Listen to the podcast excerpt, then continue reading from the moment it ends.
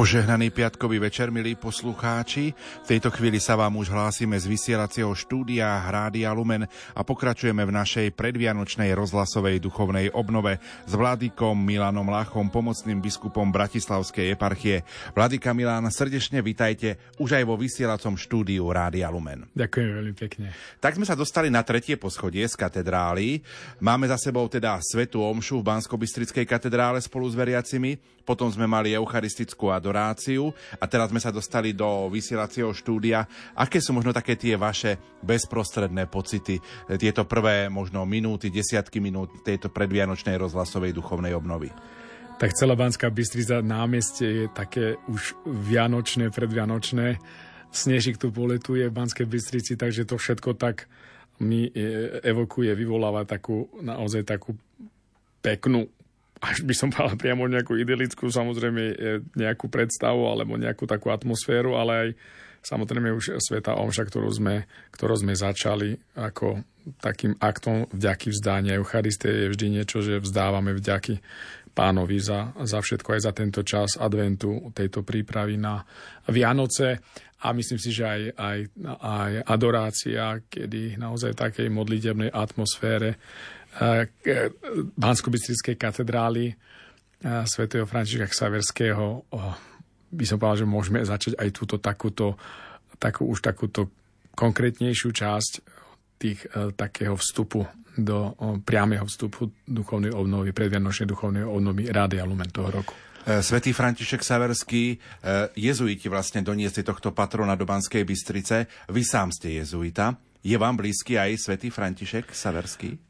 Samozrejme, ako, ako uh, jeden z prvých zakladateľov spoločnosti Ježišovej aj práve takýmto svojim osobným príkladom ako šľachtic zanechal všetko, aby sa vydal, aby tú radosnú zväzu o Ježišovi Kristovi aj o jeho narodení a o tom jeho spáse, ako miloval človeka, on neváhal opustiť všetko a išiel a ohlasoval tú radosnú zväz a máme listy, jeho listy, kde píše svojim kolegom na Sorbonu, na Parísku univerzitu, čo vám z toho tohto tu prednášania a, a, a dišputovania o otázkach, ktoré, ktoré, uh, ktoré vás trápia a kopec duší, on hovoril, hynie bez tejto radosnej zvesti tu v Ázii, lebo prechádzal tou Indiou, potom prichádzal, prichádzal do Japonska a cez Japonsko až sa dostal do toho jedného malého ostrovčeka v Číne, kde vlastne pred tou Čínou, pred tej, tej bránami Číny zomrel.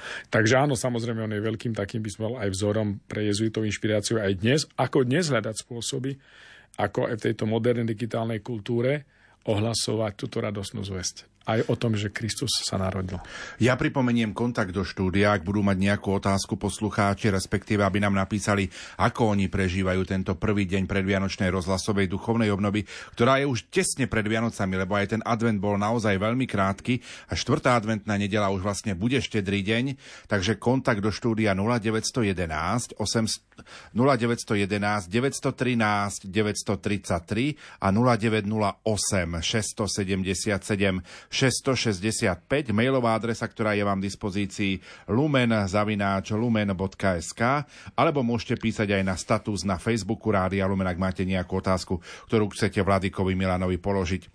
O čom budeme dnes večer, Vladika Milan, rozprávať? Čo ste pripravili pre našich poslucháčov? Ja som chcel tak ako takým, aj takým plastickým spôsobom uh, uviesť uh, všetkých našich poslucháčov aj tu na Slovensku, ale verím zaiste aj v zahraničí, v celom svete, do samotného jadra tajomstva Vianoc, a to je to tajomstvo narodenia Ježiša Krista, cez ikonografické e, vyjadrenie východnej ikonografie, byzantskej ikonografie, ktoré na základe e, svätého písma, starej a novej zmluvy, cirkevných otcov, liturgických textov východnej cirkvi, grecko-katolíckej, byzantskej cirkvi, ako aj apokryfných evanílií, by som chcel naozaj poukázať na všetky tieto také symboly, ktoré, ktoré na tejto ikone sú, ktoré stále poukazujú a zvýrazňujú toto úžasné tajomstvo vtelenia Ježiša Krista na túto zem.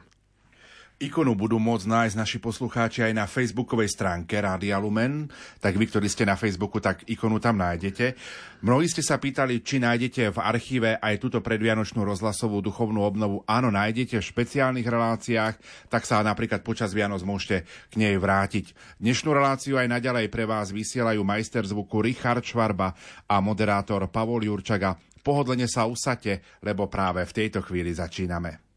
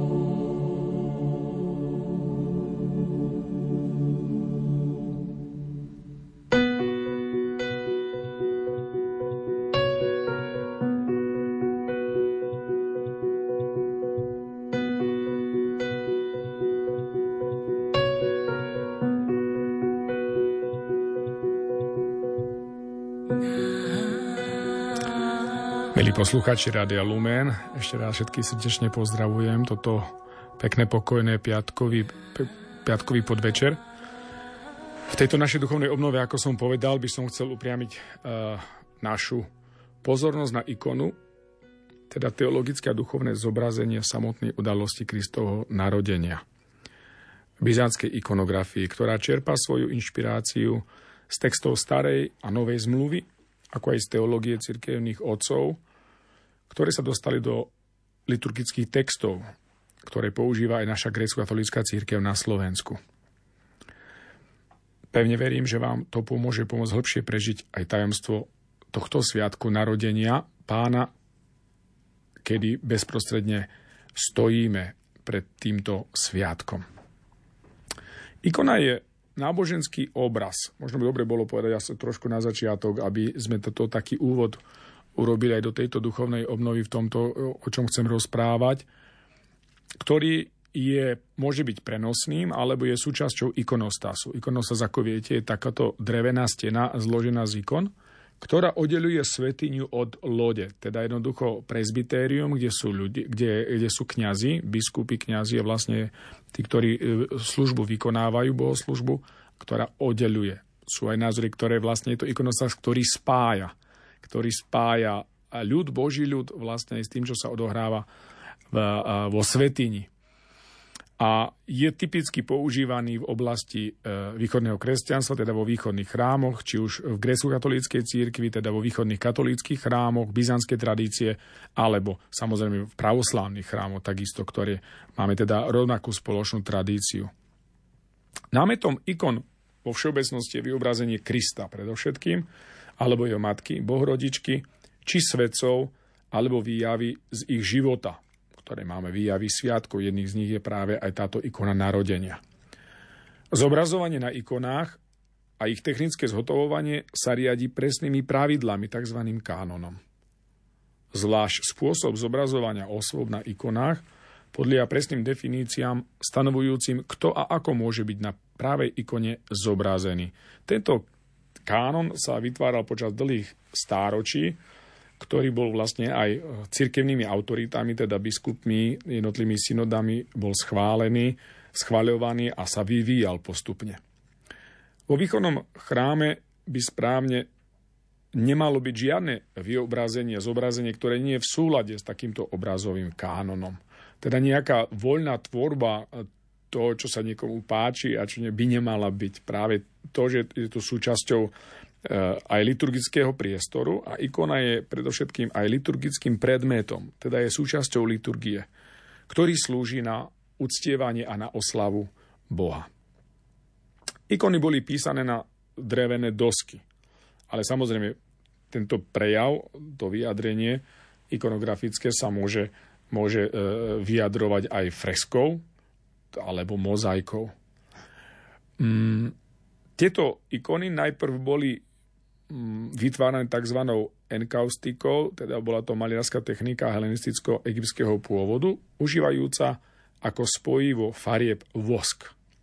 Neskôr sa táto technika nariadila, nahradila písaním temperami, vajíčkovou temperou, kde sa miešajú vajíčka a žltka do, do, do, do, do, do tých farieb, aby vlastne držali a bielka, aby, aby držali, držali tie farby a vlastne zachovali si takúto, by som povedal, životnosť.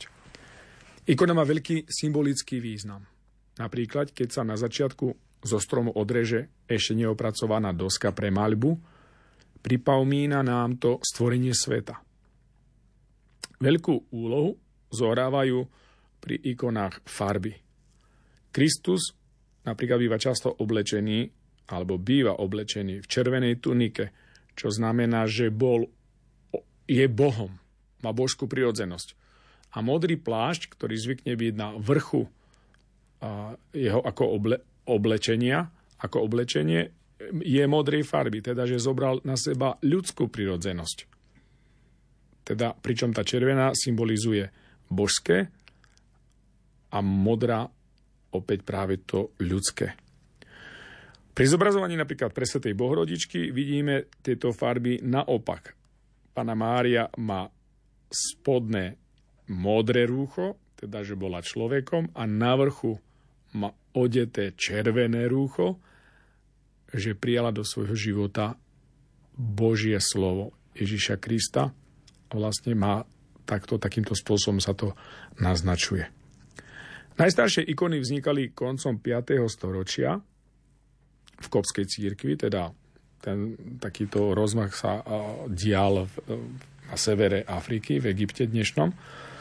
Ale veľký rozkvet e, dosiahla tvorba ikon v Carihrade v 8. storočí, kde vlastne boli však aj vlastne aj dôsledku ikonoborstva, teda jednoducho takéhoto boja, ktorý, ktorý oficiálne aj cisári zastávali, názor, nesprávny názor, že nikto Boh nemôže byť zobrazovaný a, je, a zakazovali to. Na, na druhej strane boli takí pravoverní, uh, by som povedal, obhajcovia ikon, všetkým to boli mnísi, ktorí toto popierali, hovorili, že, že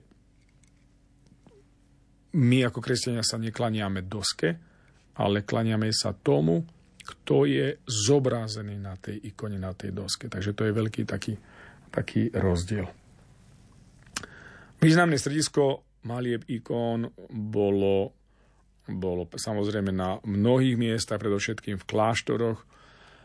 Do 14. storočia to bola Kréta, potom neskôr samozrejme aj iné takéto centrá, napríklad v Novgorode, v Moskve slávne, slávna ikona Rublevova, samozrejme je považená Najsvetejšia Trojica, ktorú, ktorú napísal ruský maliar Andrej Rublov.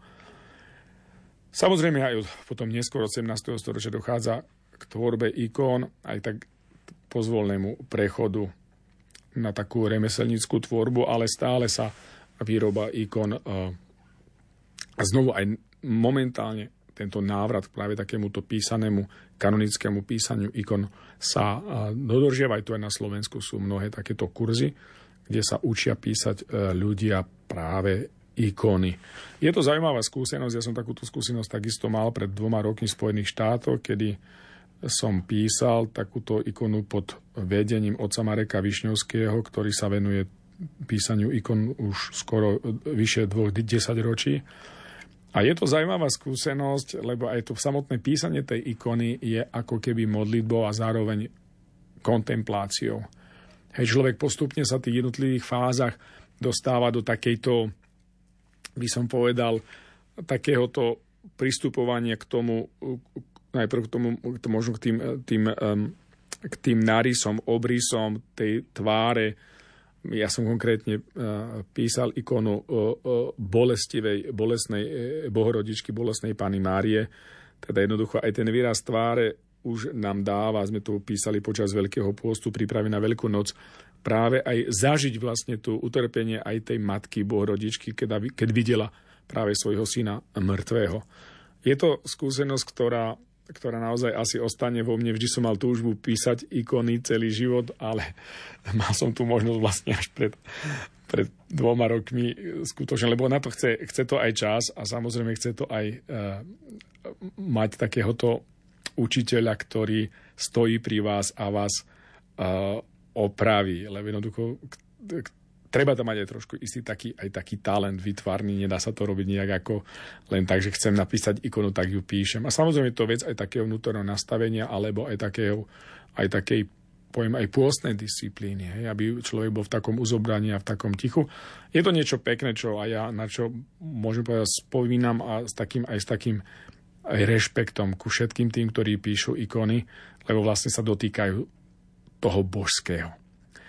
Ikonografia narodenia pána má veľmi starobilý pôvod. Základná schéma tejto ikony bola ustalená pomerne skoro, keď prešla od vyjadrenia myšlienky obrazom a podstatnej ikonografie k takémuto, takému rozmiestneniu postav a predmetov na ikone, ktoré poznáme aj dnes, ako už tu otec Pavol hovoril, ktoré budete môcť, aby ste si chceli mm, pozrieť aj tú ikonu na Facebooku, ju nájdete na statuse Rádia Lumen, teraz tam bola prednedávnom uh, uh, uverejnená, kde je samozrejme predovšetkom vyobrazené dieťa, pán Ježiš v strede, v jasličkách, v tej jaskyne, Bohorodička a Božia Matka, svätý Jozef, hviezda, ktorá ukazuje cestu uh, trom kráľom, anieli, zvieratá, pastieri a podobne. Jednotlivým týmto postupne budeme sa, budeme sa častiam ikony venovať. Blahozdrav.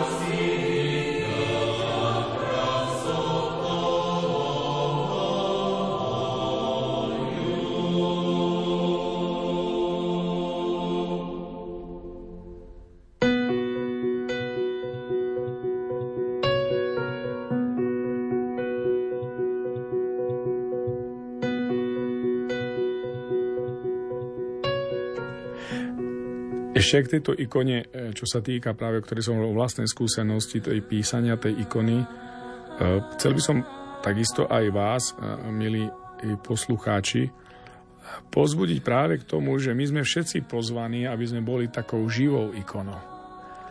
Aby celý náš život sa stal takým odhaľovaním tých farieb a rysov, ktoré do nás pôvodne vložil pán vlastne, že sme boli stvorení na Boží obraz a podobu, a celý náš kresťanský život e, má byť takým návratom do raja, ako aj duchovní otcovia, aj duchovní otcovia východní, východní hovoria. A teda je vlastne aj tou duchovnou takou ikonou, máme byť my samým príkladom takej ikony.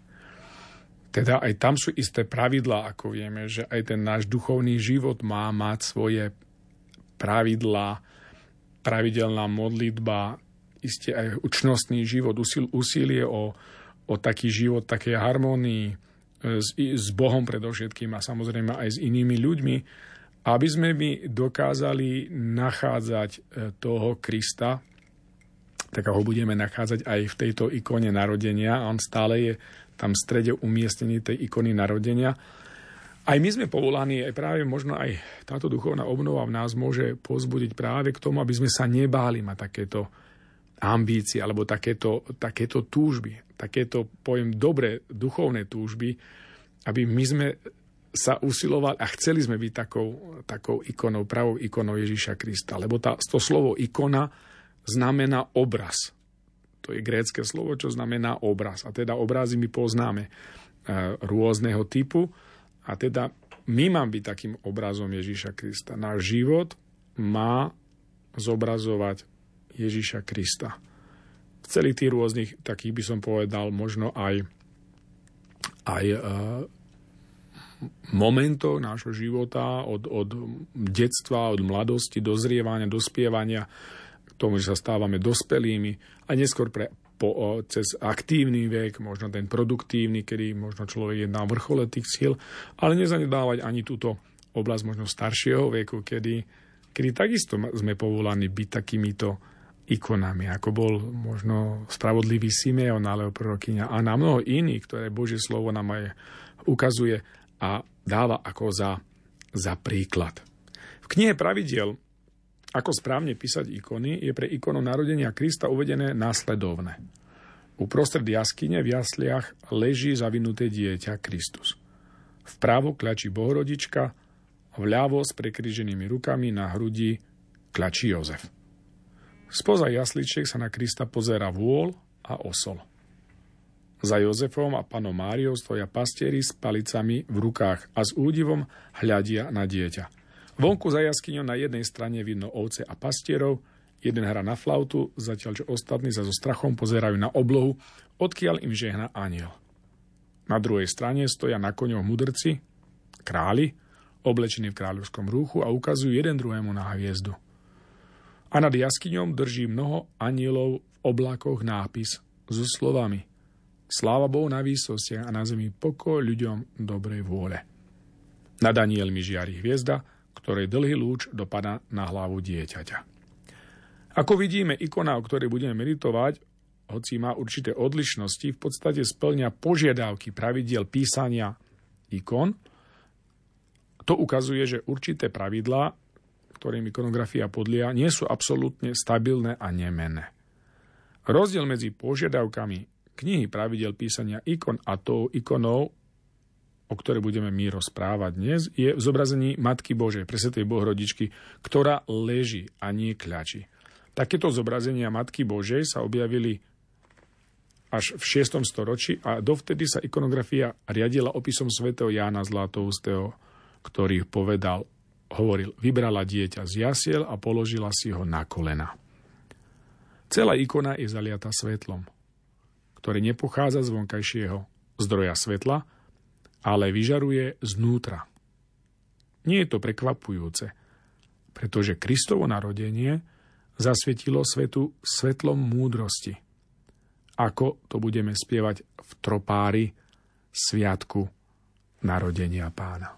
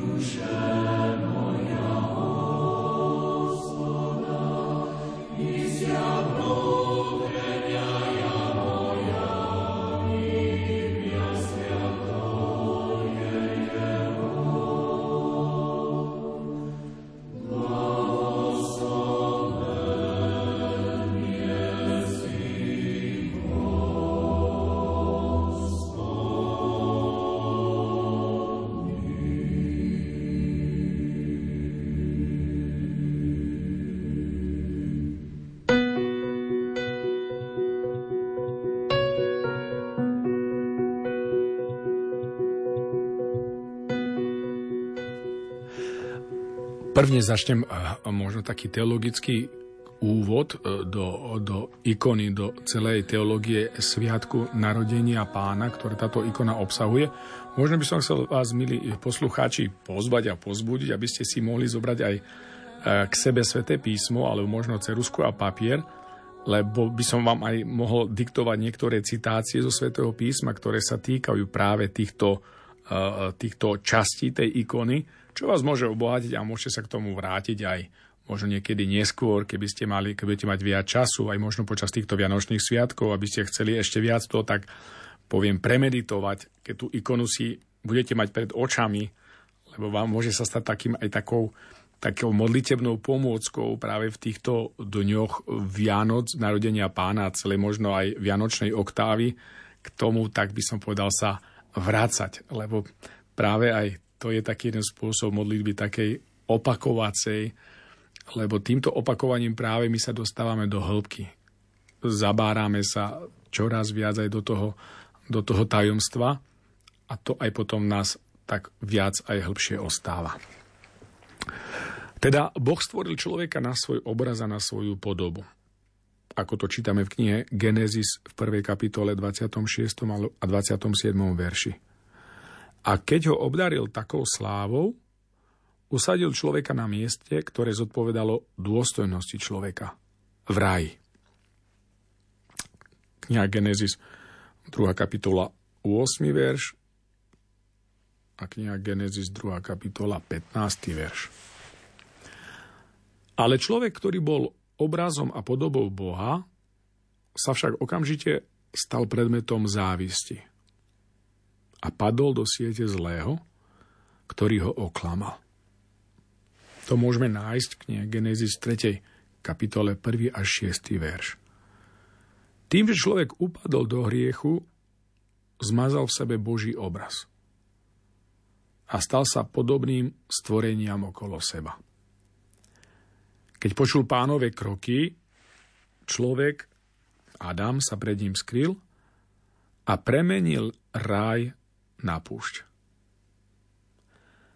Pán sa však nad človekom zľutoval, pretože nechcel, aby jeho prirodzenosť navždy niesla poškodený obraz. A preto sa na Adama, preto sa Adama okamžite spýtal, kde si? Tu máme v tomto opise v knihe Genesis v 3. kapitole 9. verši. A táto otázka Boha znela počas celých dejín, ale človek na ňu neodpovedal. Preto Boh sám zo svojej veľkej láske človeku sa postaral o neho svojim úžasným plánom spásy. Zostúpil z neba, z trónu svojej slávy a vzal na seba ľudskú prirodzenosť. Vzal na seba prirodzenosť sluhu, ako hovorí svätý Pavol v druhej kapitole v 7. verši v liste Filipánom. Aby obnovil prirodzenosť človeka, do jej pôvodnej celistvosti. Teda môžeme povedať, že v Kristovi došlo k obnove človeka, k novému stvoreniu. Stvorený na Boží obraz a podobu. Človek znovu Ježišovi Kristovi nadobúda svoju pôvodnú krásu. To umožnilo, Kristovi stať sa nám podobným, aby sme sa opäť my stali podobnými Bohu. Priebeh aktu stvorenia bol zmenený. Ježišovi Kristovi pri vtelení sa pán stal obrazom človeka. Svetý Gregor Naziánsky sa k tomu vyjadruje takto. Kristus vzal na seba moje telo, aby zachránil prirodzenosť a urobil telo nesmrteľným. Druhýkrát vstúpil do spoločenstva s nami, čo bolo v porovnaní s prvým výnimočné. V prvom nám dal to najlepšie a v druhom prijal to horšie. Je božskejšie a slávnejšie než to prvé pre všetkých, ktorí to môžu pochopiť. Toľko slova svätého Gregora Nazianského. Ikona narodenia pána predstavuje teda tento zázračný plán spásy. Je to najväčšie vyjadrenie Božej lásky k človeku. Tej lásky, ktorá trvá aj dnes. Boh nezabúda na svet. A ja sa stretávam s mnohými kresťanmi, ktorí ako keby neverili tomu, že Boh má všetko v rukách. A častokrát sme v pokušení podľahnuť tomuto tlaku alebo nejakej takej úzkosti. A častokrát nám je bližšie nejaká taká vízia nejakého takého eschatologického, trestajúceho a kataklizmatického prejavu našej viery, aby sme sa upreli do toho, než aby sme videli Boha ako lásku a že všetko, čo robí okolo nás, len treba naozaj sa tak by som povedal aj otvoriť pre túto skutočnosť a tento, tento jeho prítomnosť, že Boh stále v láske a z lásky nás udržiava, nielen udržiava, ale aj sme boli stvorení z lásky a sme tu stvorení pre lásku. Dnes mnoho ľudí stráca zmysel života. Mnohí ľudia nevedia, prečo sú tu. A my sme tu stvorení práve pre túto Božiu lásku. Teda jednoducho, my sme povolaní sledovať svoj princíp, ktorý je Boh a k nemu sa navrácať. Teda to eschatologické zjednotenie nebeskej a pozemskej skutočnosti. Toto je ten Boží plán, úžasný Boží plán. Boh chcel zjednotiť a zjednocuje nebeské a pozemské v jedno. A vidíme, ako Boží syn odpočíva v jasliach. Hej, to je tá udalosť u Lukáša v druhej kapitole. Celá tá, tá prvá časť, toto je v 7. verši. Ale zároveň vieme, že je po otcovej pravici v nebi. Vidíme ho z jednej strany v náručí svojej matky, ale zároveň vieme, že je v lone svojho nebeského Otca. A na Veľkom povečeri, slávnostnej bohoslužbe, na ktorú sa schádzame my grecko-katolíci po štedrej večeri 24. decembra do chrámov, sa modlíme týmito slovami. Dnes narodenie Kristovo spojilo zem i nebesa. Dnes Boh na zem zostúpil, aby uviedol človeka do nebies dnes sa zjavil v tele neviditeľný, aby prebýval s ľuďmi. Toto tajomstvo sa odráža aj výkone Kristovo narodenia. Takže dnes môžeme prijať pravdu, ktorú chcelo zažiť toľko prorokov a spravodlivých ľudí pred príchodom Krista. Môžeme vidieť Matúša Matúš 13, 17 kde pán Ježiš sám hovorí o tom, že mnoho bolo prorokov, ktorí túžili vidieť to, čo vidíte vy, keď hovorí to svojim apoštolom a učeníkom. Stvoriteľ sa stal človekom tak ako my. Stal sa jedným z nás vo svojom synovi. Prišiel medzi svoje stvorenia, ale nepodľahol žiadnemu hriechu.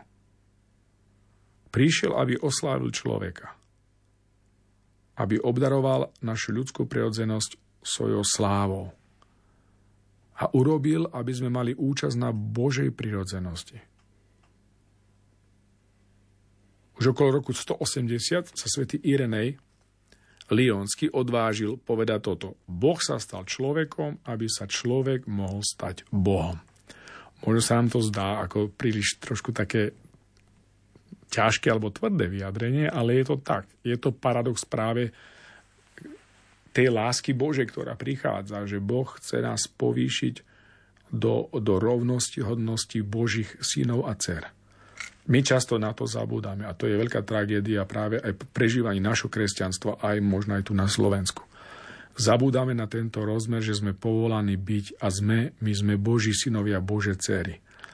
A keď na to zabudneme, samozrejme, že potom nám iné príklady alebo nejaké uh, predstavy o nás samých vyhovujú alebo nás zatláčajú do takýchto predstav a zabudáme na, na, tu, na ten právý a pôvodný náš status, ktorý, ktorý máme a ktorý sme dostali aj Svetým krstom. Že sme Božie céry a Boží synovia. Podobne aj tento výraz, ako som hovoril, ten Boh sa stal človekom, aby sa človek stal, mohol stať Bohom, používali mnohí e, východní cirkevní otcovia. Na to, aby sme mohli meditovať o tomto zázraku narodenia, musíme nielen otvoriť oči, aby sme videli, otvoriť uši, aby sme počuli, ale aj pripraviť svoju myseľ, aby poznávala a vnímala. A modlitba sa definuje, jednou z definícií modlitby, modlitieb je pozdvihnutie mysle k Bohu. A to je niečo, aj, čo aj ikona ako taká, ale aj táto ikona narodenia nás pozýva možno aj dnešný tento večer, aj zajtra, aby aj my sme pozdvihli svoju myseľ k Bohu. Aby táto myseľ bola otvorená, aby poznávala a mnívala to všetko pekné, čo Boh pre nás pripravil, možno aj práve skrze túto ikonu, cez tieto symboly, ktoré nám pomáhajú objaviť veci skryté, ktoré symbolicky tieto symboly ukazujú, ale za týmto symbolom sa skrýva niečo hlbšie, aby som mal tajomnejšie, alebo niečo to, čo, čo Boh nám chce zjaviť a zjavovať. A k tomu vyzýva aj svojich čitateľov a jeden z veľkých kazateľov 14. storočia, keď hovorí toto. Prosím ťa, milý čitateľ, aby si mi podaroval svoju zbožnú myseľ Odstrán z nej všetky svetské a hmotné starosti. Očisti ju, ako dosku pripravenú na kreslenie. A ja na ňu napíšem pre teba nádhernú ikonu narodenia. Aby si pochopil hĺbku dobrej noviny a tajomstva, aby sme spoločne oslavovali Boha. Sláva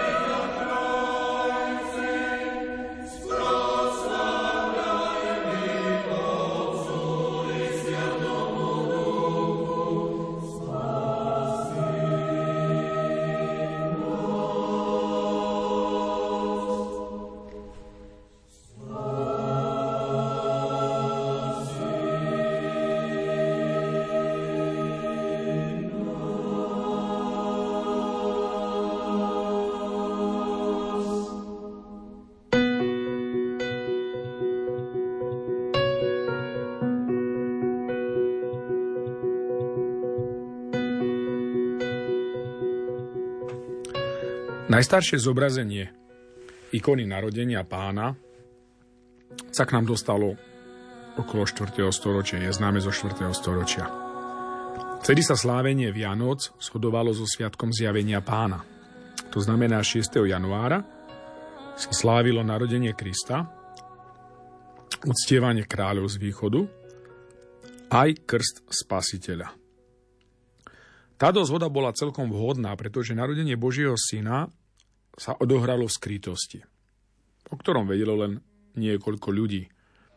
A Ježišov krst sa konal verejne. Preto sa mu dal aj názov Zjavenie pána. Slovo Otca zjavuje syna svetu. Ty si môj milovaný syn. Lukáš 3.22 A svedčí o ňom aj zjavenie Svetého Ducha v podobe holubice. Lukáš 3.21.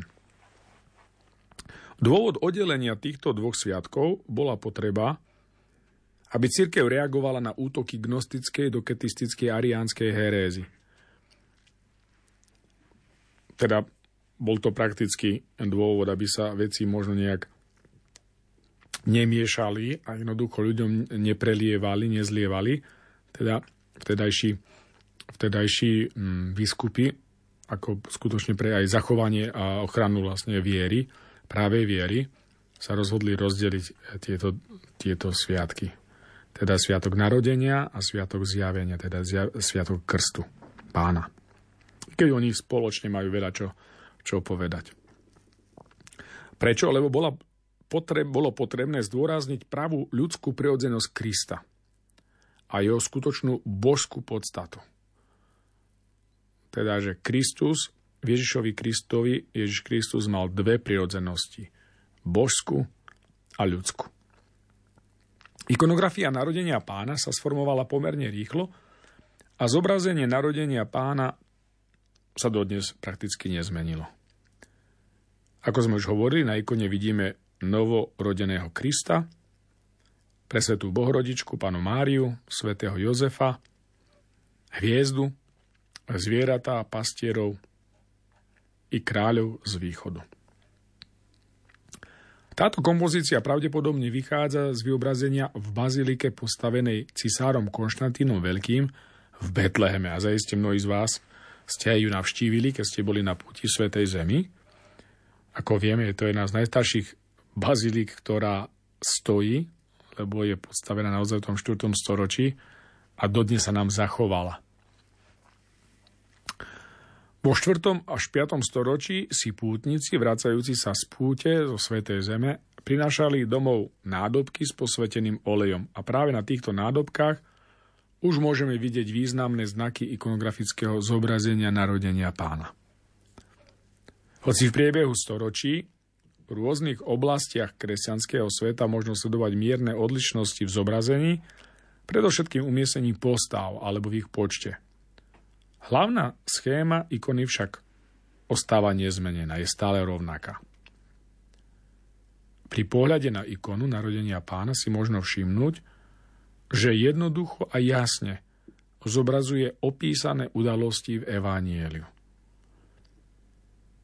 Treba povedať, že ikony sa stále inšpirujú predovšetkým z Božieho slova, lebo to, čo je, ktorý si cirkevný otec povedal, že to, čo je Božie slovo pre naše ucho, je ikona pre naše oko.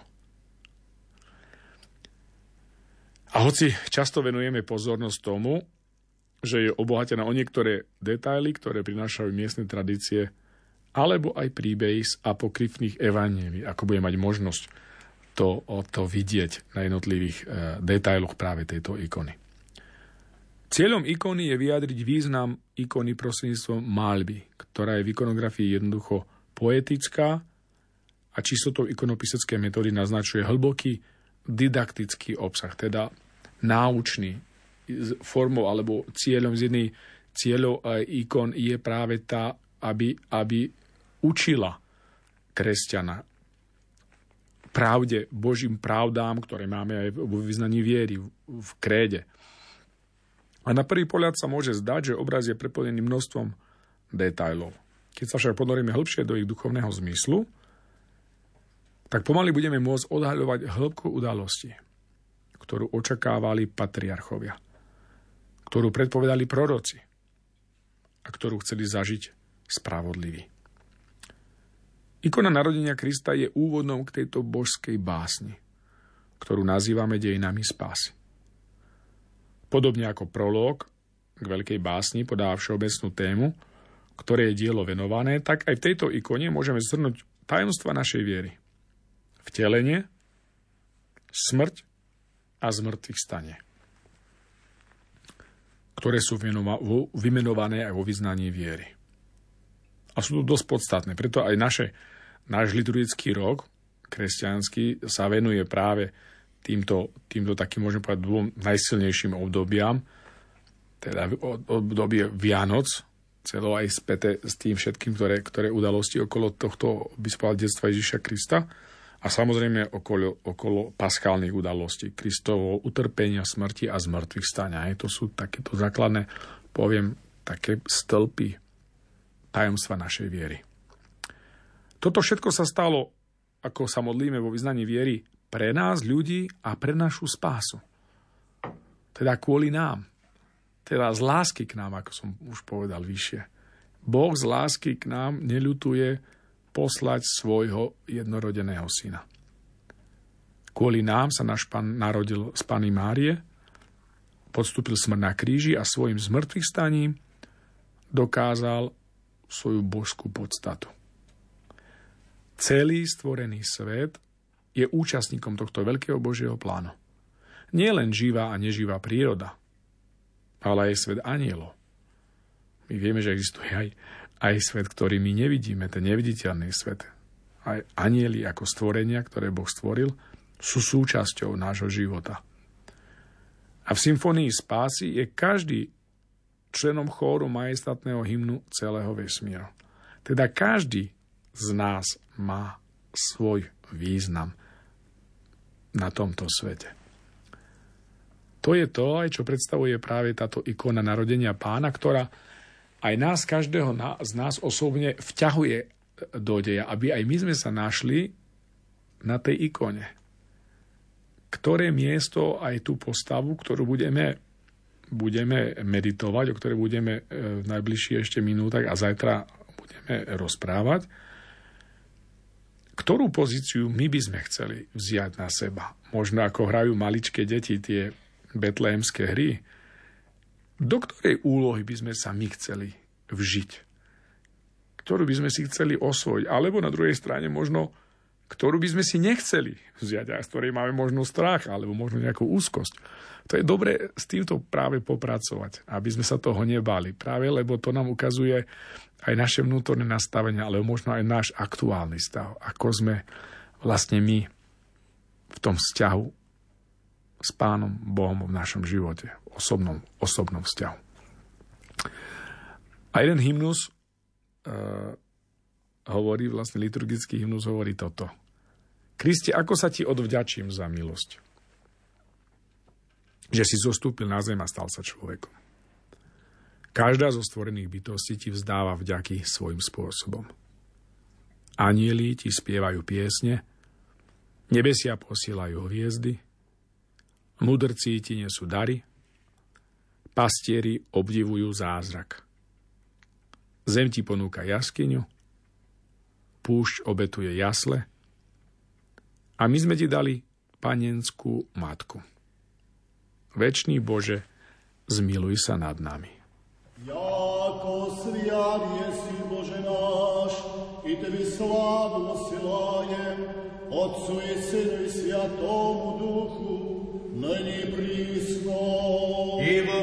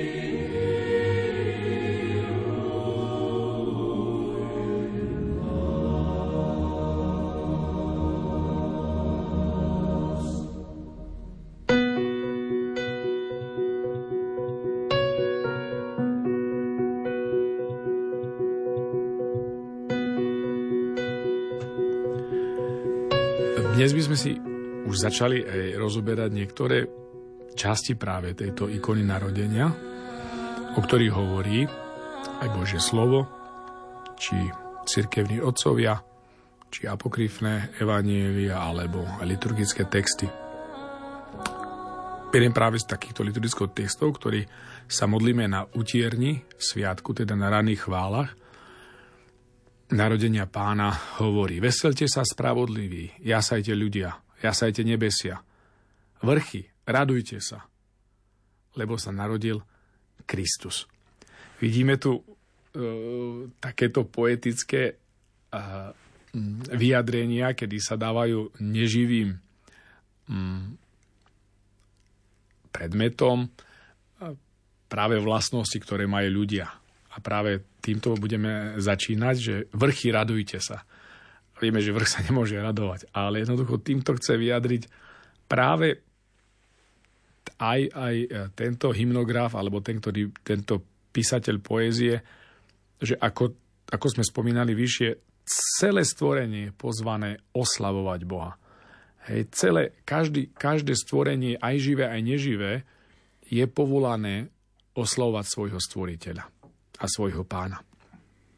Keď som bol pred pár rokmi, ešte pred vojnou v Sýrii, na návšteve v 2010 roku, čo prvé ma zaujalo, keď som cestoval tou krajinou, keď sme cestovali po Sýrii, ma zaujali presne takéto vrchy, aj vyobrazenie tých kopcov, vrchov, tých skál, aké som dovtedy videl na ikonách. Je to úplne úžasné, že tie vrchy ma nejak keby tak až tak vystupovali, ako to vidno na tej ikone, že to nie je niečo, tam som pochopil, že to nie je vyobrazenie, nebolo niečo vymyslené. Oni kopírovali skutočne geografiu, aj tú topografiu, alebo by som povedal tú, tú vonkajšiu formu tých skál a vrchov v Sýrii, lebo ako vieme, prvé kresťanské komunity, keď boli prenasledovaní Židmi, utekali práve do Sýrie, Damask je najstarších komunít kresťanov a potom tam v okolí. Teda aj vrchy zobrazené na ikone narodenia pána majú dvojaký výklad. Predovšetkým svedčia o tom, že udalosť narodenia sa odohráva na zemi teda má reálny podklad, že, sa, že táto udalosť sa stala v nejakom časopriestore, teda aj v priestore. A tieto vrchy sú práve to takýmto dôkazom aj na tej ikone. Ježiš Kristus pri svojom narodení zostúpil na zem. A kniha Kazateľ pesimisticky definovala nezbierateľnú vzdialenosť medzi Bohom a človekom a v knihe Kazateľ, 5. kapitola, 1. verš hovorí – lebo Boh je vysoko na nebi a ty si zasa na zemi. A prorok Izaiáš, ktorý žil 700 rokov pred narodním Krista, so všetkou netrpezlivosťou vlastnou jeho ľudu, v 63. kapitole 19. verši hovorí, kiež by si rozlomil nebesá a zostúpil. A to sa stalo pri vtelení Božieho syna. Druhý hĺbší význam zobrazených hôr vrchov na ikone poukazuje na tajomstvo Najsvetejšej Trojice. Na tej ikone môžete si všimnúť, sú akoby tri vrchy, tri hory, ktoré povstávajú zo zeme a symbolizujú jediného Boha v troch božských osobách. Naša viera totiž zjavuje, že na diele spásy sa podielajú všetky tri božské osoby. Úpetie stredného vrchu je široké a zabera polovicu spodnej časti obrazu. Stredná hora tak symbolizuje ďalšiu hlavnú tému symbolu viery. Vtelenie druhej božskej osoby, právého Boha a právého človeka. Práve táto prostredná hora je teda symbolom Krista. Je to hora Mesiáša, ktorá sa týči oproti hore Sion.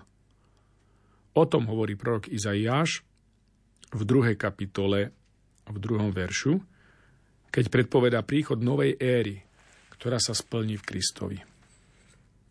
Prorok Izaiáš hovorí, vrch pánovho domu bude upevnený na temené hôr a vyčnievať bude nad pahorky. I budú sa naň hrnúť všetky národy. A v ďalšom, v ďalšej časti Izaiáš hovorí v 11. kapitole v 9. verši Nebudú zle robiť a nebudú škodiť na celom mojom svetom vrchu, lebo zem bude plná poznania pána, ako vody pokrývajú more. A posledný z tretice e, citácií od Izaiáša, 7. kapitola 25. verš, hovorí Na kopce, čo sa okopávajú motikou, nevkročíš zo strachu pred trním a bodľačím. A budú pastvou bíkov a šliapaniskom oviec. Tak to bude možné priblížiť sa k vrchu. Na úpedi tohto mesiášského vrchu, toho stredného, odpočíva Pána Mária, Božia Matka. Ona symbolizuje Boží vrch, ktorý si pán vyvolil, aby na ňom prebýval. Žalmista ju ospevuje ako horu Selmon, na ktorú napadol sneh. To 68. žalm, 15. až 17. verš. Vrch Bášanský je vrch Boží, pohorie Bášanom a veľa štítov. Prečo vy strme štíty závidíte vrchu, na ktorom sa Bohu zapáčilo prebývať? A prorok Daniel predstavuje tento obraz takto v druhej kapitole 34. až 35. verši. Takto si sa díval, až sa bez zásahu rúk odlúpil kameň a zasiahol sochu. Stal sa veľkým vrchom a zaplnil celú zem. V tomto duchu takto spievame aj 9. irmo z nedelného kánonu na utierni, na štvrtý hlas, teda na raných chválach vo východnej byzantskej cirkvi. Kristus kameň základný, nie ľudskou rukou uvoľnený, odštiepil sa z hory z teba, panna. Tebe spojil dve prirodzenosti a naplnil nás radosťou. Preto ťa, Bohorodička, zvelebujeme. Teda Božia Matka je tou horou a Kristus je uholným kameňom, zrodeným z Márie bez ľudskej účasti. Osoba Krista zjednotila tých, ktorí boli od seba oddelení. A ako hovorí v prvom, v prvom liste Korintianom svätý Pavol, 10. kapitole 18. verši, alebo v liste Efezanom v 2. kapitole 14. až 22. verši pre porovnanie, hovorí, osoba Krista zjednotila tých, ktorí od seba boli oddelení, božskú a ľudskú prirodzenosť, anielov a ľudí pohanov i ľudí vyvolených na základe telesného pôvodu do jedného duchovného Izraela. Teda Kristus je zároveň aj kameňom úrazu a skalou pohoršenia, hovorí svätý Pavol v liste Rímanom v 9. kapitole 33. verši. Ale zároveň, aj kto padne na ten kameň, doláme sa a na koho on padne, toho rozlávi. To môžeme nájsť v Matúša 21. kapitole 44. verši. Lebo Kristus symbolizuje koniec tohto času, v ktorom vládne knieža tohto sveta. A začiatok času spásy, času Mesiáša.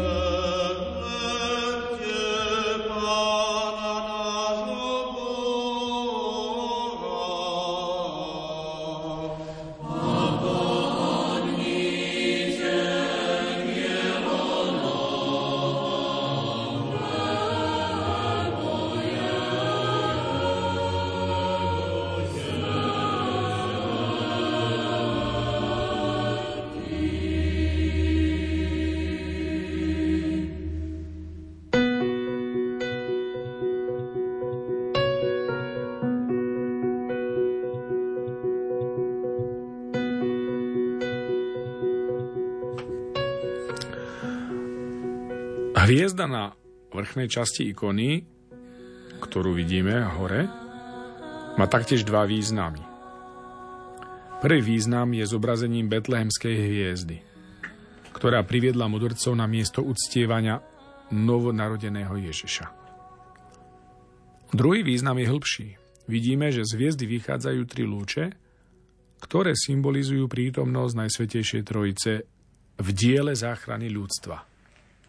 Na niektorých ikonách môžeme vidieť, že z hviezdy zostupuje jeden lúč, ktorý sa na určitom mieste rozdeľuje na tri.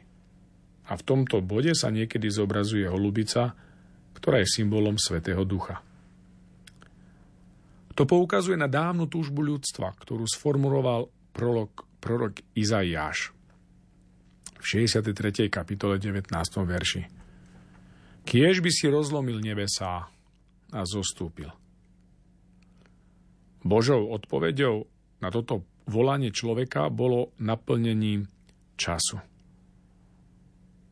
Ako hovorí evangelista Lukáš v 1. kapitole 35. verši. Duch Svetý zostúpi na teba a moc najvyššieho ťa zatieni. Podľa cirkevných otcov je duch väčšiná radosť, ktorá vyžaruje medzi otcom a synom. Je to radosť narodenia. Preto sa podľa svätého Gregora Naziánskeho, sviatok narodenia pána, stáva sviatkom obnovy. A liturgický spev je naplnený radosťou, ktorá sa rozlieha po celom kraji. Keď hovorí, vesel sa Betlehem a priprav sa ty Efrata. Raduj sa celý vesmír, keď si to počul osláv s anielmi a pastiermi Boha, ktorý je z predvekov a ktorý sa chystá narodiť ako malé dieťa. Preto sme pozvaní všetci k tejto radosti. Aj my dnes, aj tento večer. A aby sme aj my sa, viete, takto nastavovali práve aj na tieto sviatky eh, Božieho narodenia, ktoré sú práve aj toho roku pred nami. Hej, tá radosť má byť takýmto charakteristickým znakom práve aj tejto prípravy a potom aj samotného slávenia. Každému sláveniu patrí radosť. Ak není radosť pri slávení, dačo není v poriadku. Kedy hovorí aj eh, jeden hymnus z liturgickej eh, bohoslúžieb sviatku, toto poďte, veriaci, božsky sa sme a hľaďme na zjavné božské zostúpenie z výsosti k nám, ktoré sa udialo v Betléme. Očizme si myseľ a prinesme čnostný život. Na miesto mira s vierou pripravme sprievody k narodeniu. A z hlbín duše volajme. Sláva Bohu na výsostiach v Trojici, lebo miluje človeka. Alleluja.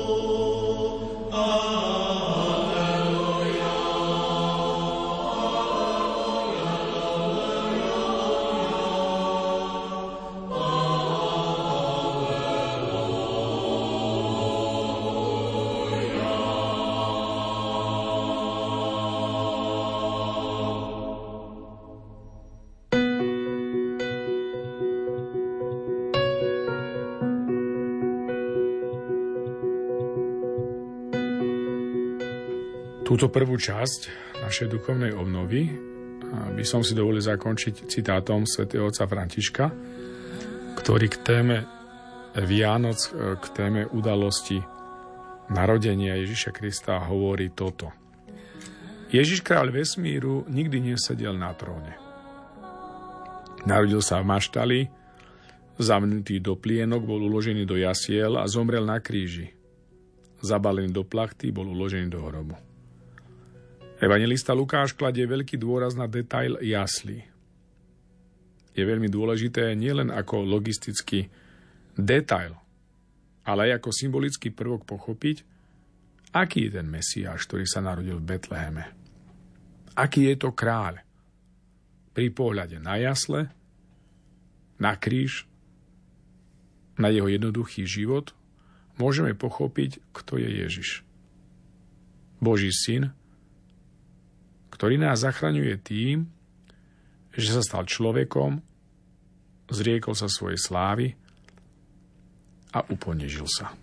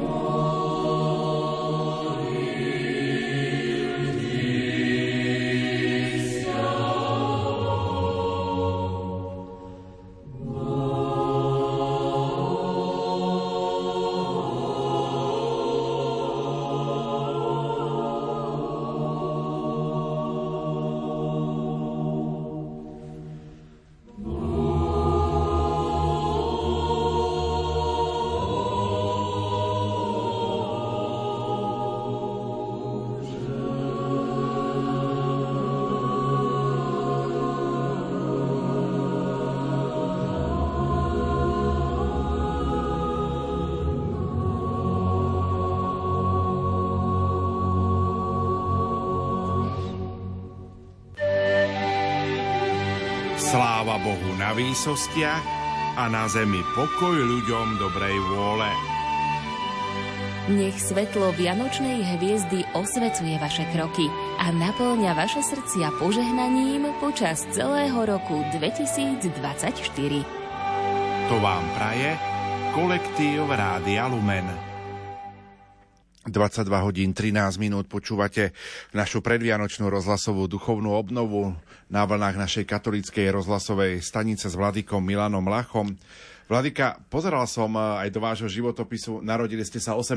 novembra 1973 v Kežmarchu a máte troch súrodencov, ale svoje detstvo ste prežili v potatranskej obci Ľubica. Ako si spomínate na slávenie Vianoc vo svojom detstve? Vianoce boli pre mňa ako pre dieťa stále takou aby som povedal takými najkrajšími, jeden z najkrajších období, na ktoré som sa stále tešil. Práve týmto takou svojou výnimočnosťou, tým, že sme mali doma stromček, ako keď som ešte malý, keď som nevedel, odkiaľ prišiel, ale potom samozrejme spievaním koliet doma s otcom, s, s ďalšími súrodencami ako celá rodina. Samozrejme, náš môj taký detský svet e, sa odvíjal medzi domom a chrámom, medzi chrámom, kde som vyrastal, potom som bol ministrantom, kde sme robili jasličkové pobožnosti. Takže také mnohé, také pekné, lebo sme boli zaangažovaní aj ja do toho, či som keď som hral na flaut alebo na klarinet. Takže sme boli priamo vtiahnutí do toho deja, alebo sme robili tých vinčovníkov, betlehemcov. Asi raz pamätám, keď som asi možno 6 alebo 5, tak a bol som v tej skupine ako tých šiestich chalanov najmladší, oni boli možno 4 3 roky starší odo mňa a na štedrý večer bolo treba ísť, povedali, no my už budeme chodiť. Ja som som až plakal, že ja musím ísť preč z domu, keď bol ten štedrý večer a my sme chodili po tých domoch. Ale bolo to krásne, lebo skutočne sme, a to som si vtedy tak neuvedomoval, že tú radosnú zväzť, to tajomstvo sme už ako malé deti doslova sa zdieľali s inými. Kedy sme robili radosť iným, práve tým vinčovaním. Tam nešlo nejaké, ja neviem povedať, že tak to chodí, že sme tam, tak na čo nám tam dali, ale to nebola priorita. Bolo to, aby sme tú radosť práve takýmto ľudovým spôsobom boli poobliekaní v tých krojoch, tých, tých huňach, ako tí, tí bačovia a tí kubovia. Ja som ani lebo som najmladší, tak ja som mal ten Betlehem v ruke a som vinčoval e, na konci bolo to práve také, to, také to, naozaj to moje detstvo pekné práve tým späté. Že jednoducho bol to veľmi taký čas, hovorím, taký intenzívny, také aj duchovnej prípravy, samozrejme, aj potom zdobenia toho z tých stromčekov v kostole, v chráme, aj doma. A hovorím aj potom takých návštev, aj takých rodinných. Sme boli ako rodina spolu. A mám naozaj veľmi pekné také spomienky práve toho, že a tie koledy, tie koledy, ktoré sme spievali, možno zajtra, že budeme púšťať niektoré aj z nich, aj tie rusínske, tieto, ktoré, ktoré, na ktorých vlastne fakticky som vyrastal. A je to niečo, čo tvorí súčasť toho môjho takého prežívania Vianoc aj toho Božieho narodenia. Ako nie niečo ako folklórne zmysle nejakého povrchného, formálneho, ale niečo, kde tá aj kultúra toho, toho ako sme to vyjadrovali, práve možno aj tými hrami alebo týmito scénkami, bola, bola poznačená práve touto udalosťou. Alebo ako nás to, a nás to potom ovplyvňovalo vzájomne. Takže to bolo niečo naozaj pekné, čo, sme, čo mám tie spomienky veľmi pekné vlastne na, na Vianoce. Ja pripomeniem kontakt do štúdia 0911 913 933 a 0908 677 665, ako vy prežívate prvý večer našej predvianočnej rozhlasovej duchovnej obnovy a kontakt je aj mailový lumen.zavináč lumen.sk alebo môžete písať na status na Facebooku Rádia Lumen a ešte informácia o presnom čase, ak náhodou vypekáte vianočné dobroty, aby vám to neprihorelo. 22 hodín 17 minút počúvate našu katolícku rozhlasovú stanicu Rádio Lumen. Spomínali sme, Vladika, vaše vaše prežívanie Vianoc v rodine. Aj v súčasnosti asi je dôležité, aby sme aj našim poslucháčom ich pozbudili, aby tie Vianoce nielen prežívali napríklad v kostole, v spoločenstve, ale aby ich prežívali spolu, doma ako rodina. Samozrejme, pravda, že nemá to byť niečo čoraz viac a ja badám, mnohých aj mladých ľudí, ktorí sa úplne izolujú v svojich izbách so svojimi, e, so svojimi tabletmi alebo svojimi e, mobilnými telefónmi a úplne vytvárajú úplne svoj izolovaný svet. Hej, to je niečo, čo, čo mám trošku z toho práve takú obavu, že by sme boli spolu a že by sa aj možno tým mladým ľuďom, aj tým deťom vysvetľovalo, že, že je to dôležité práve sa zdieľať, lebo to je niečo, čo je ako taká, aj dosť taká sociálna, by som povedal, podpora vnútorná, aj taká ľudská, aj taká blízka, keď e, vieme spolu sláviť, vieme sa spolu zdieľať a jednoducho neutekáme od toho stola.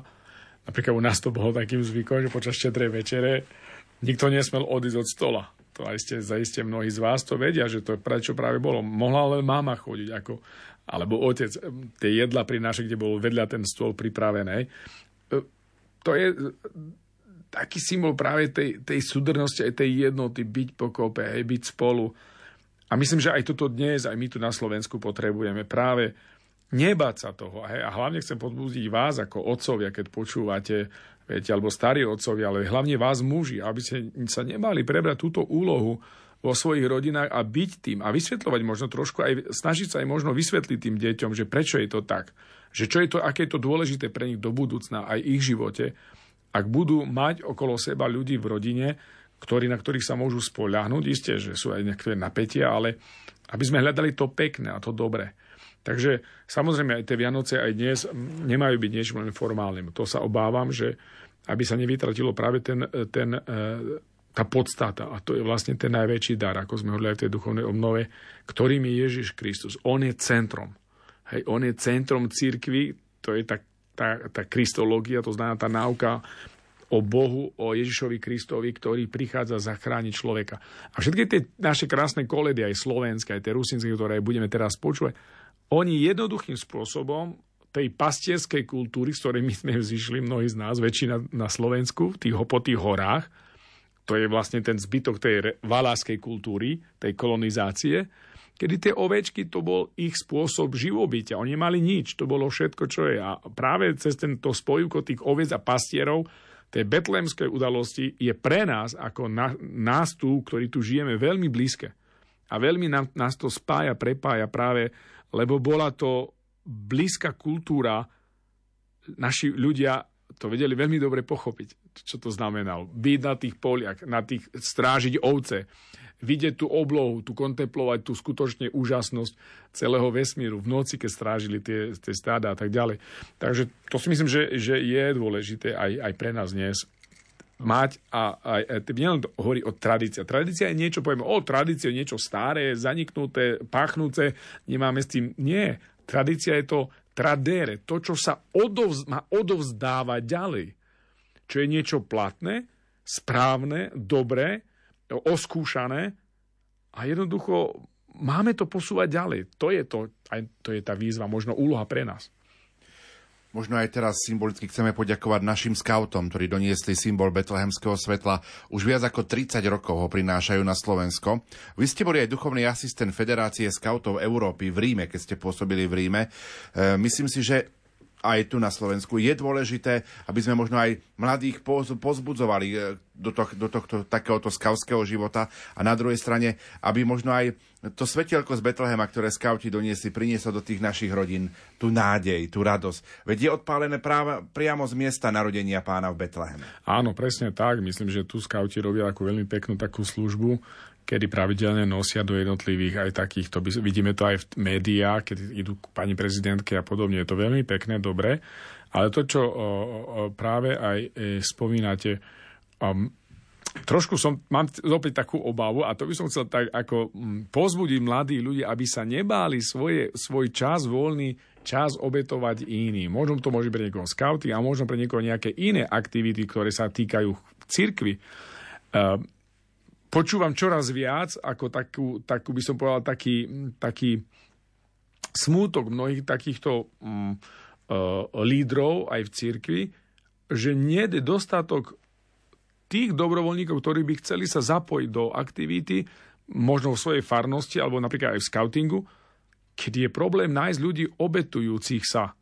Každý začína tak pozerať akože na seba. Ja mám svoj čas, nikto nechce mať dneska žiadne záväzky, každý chce mať svoj čas, svoje právo výberu, slobody, ale neuvedomuje si práve jednu dôležitú vec, že práve tým sa ochudobňujeme. Lebo tým, že my práve sa obohacujeme tým, keď dávame.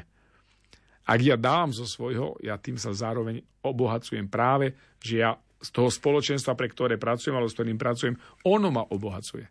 Je, takže myslím si, že aj napríklad aj scouting ako veľmi skutočne, ja osobne Nepoznám žiadnu inú metódu mládežnickú mimo školskú, ktorá by formovala tak eh, rozsiahlo, rozsiahlo mladého človeka po stránke fyzickej, po stránke charakterovej, po stránke zručnej, zručnosti a, a samozrejme aj po stránke duchovnej a ako aj prípravu na, na život, na zrelosť, aby ten človek bol, ako sa hovorí, aj do voza, aj do koča, a myslím si, že to je aj dnes taká výzva, aby sme sa nebáli toho, aby sme práve podporili, a hlavne vás, rodičia, chcem poprosiť, možno, aby ste aj podporili deti v takýchto aktivitách, ktoré nejdú na kariéru, tam z toho nebudú nič mať, lebo to sú dobrovoľnícke aktivity, ktoré, ktoré nejdú kvôli, tam sa to nerobí kvôli peniazu, ale kvôli tomu, aby ich vyformovalo a ich, ich pripravilo na život, kedy naozaj paradoxne mnohé veľké firmy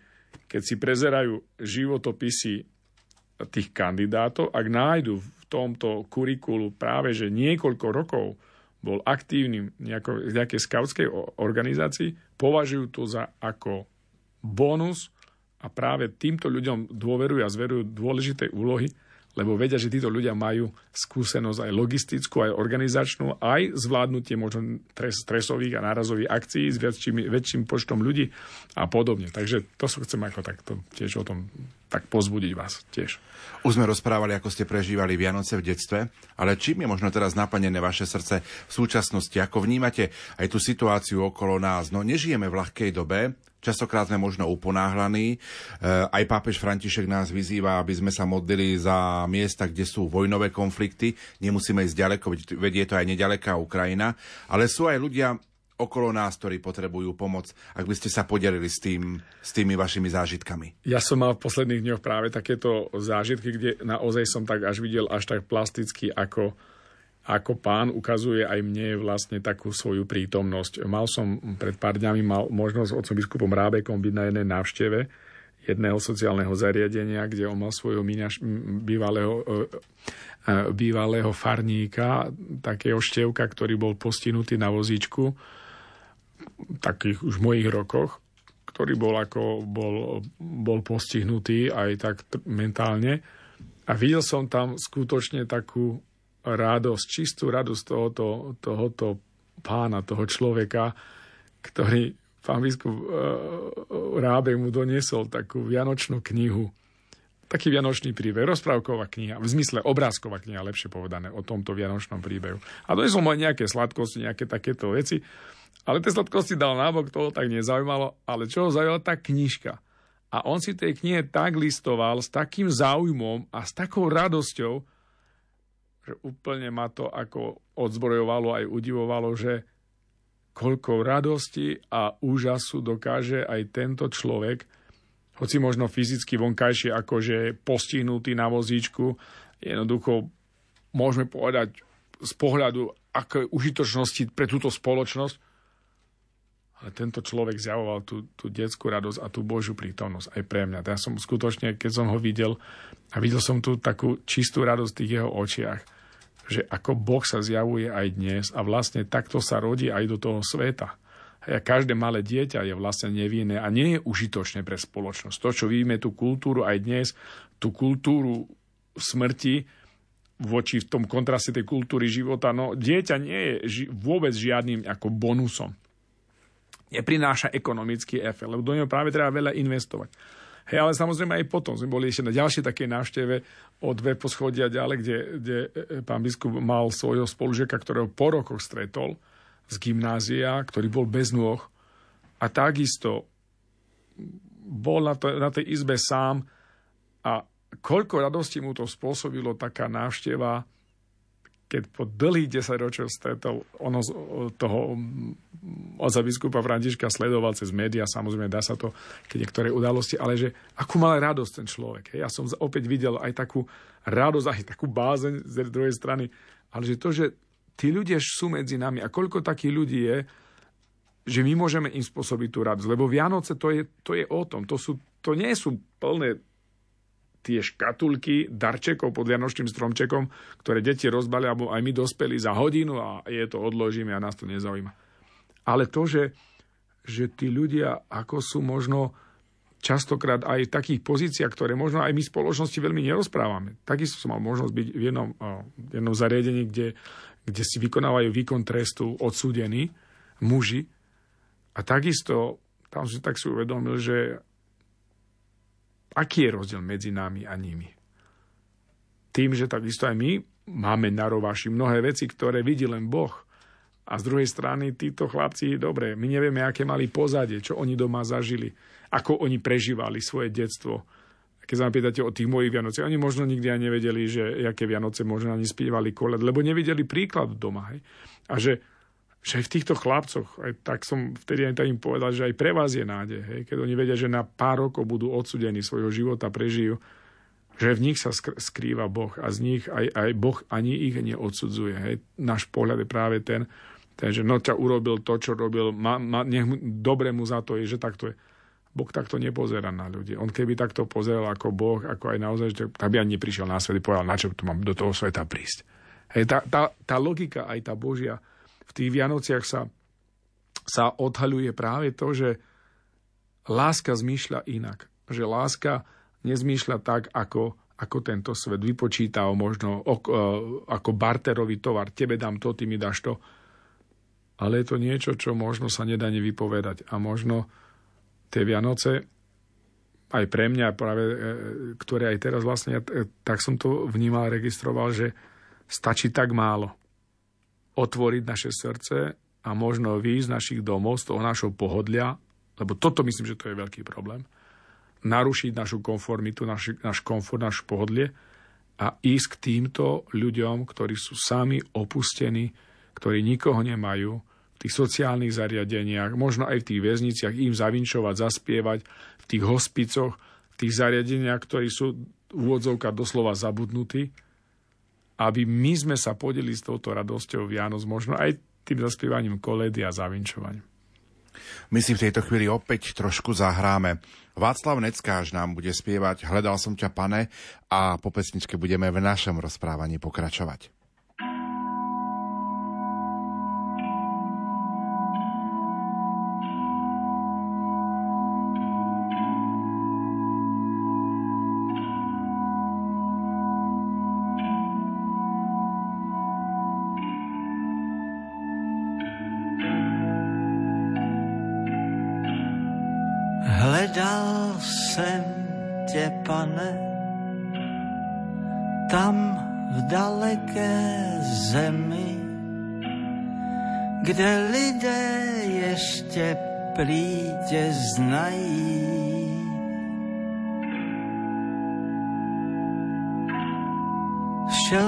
Po tvých stopách, pane, dlouho a vytrvale.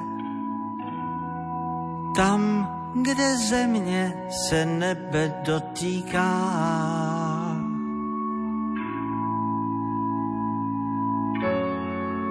Už jsem připravený, boty mám děravý, nemitý a neholený, jen trochu unavený a cestou zaprášený jdu dál. Jdu sám.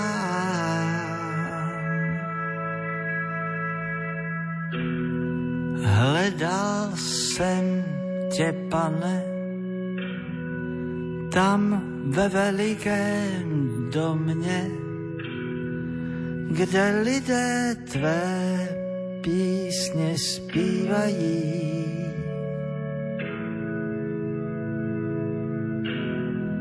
Čekal jsem tě, pane, tam, kde stromy nerostou, je poušť a země se nebe dotýká. už jsem připravený, boty mám děravý,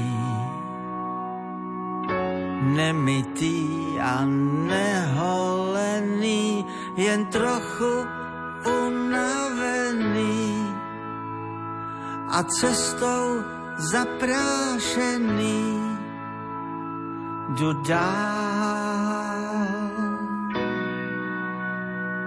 jdu sám. Jen trochu unavený a cestou zaprášený, nemitý a neholený, dál, jdu sám. jen trochu unavený a cestou zaprášený, nemitý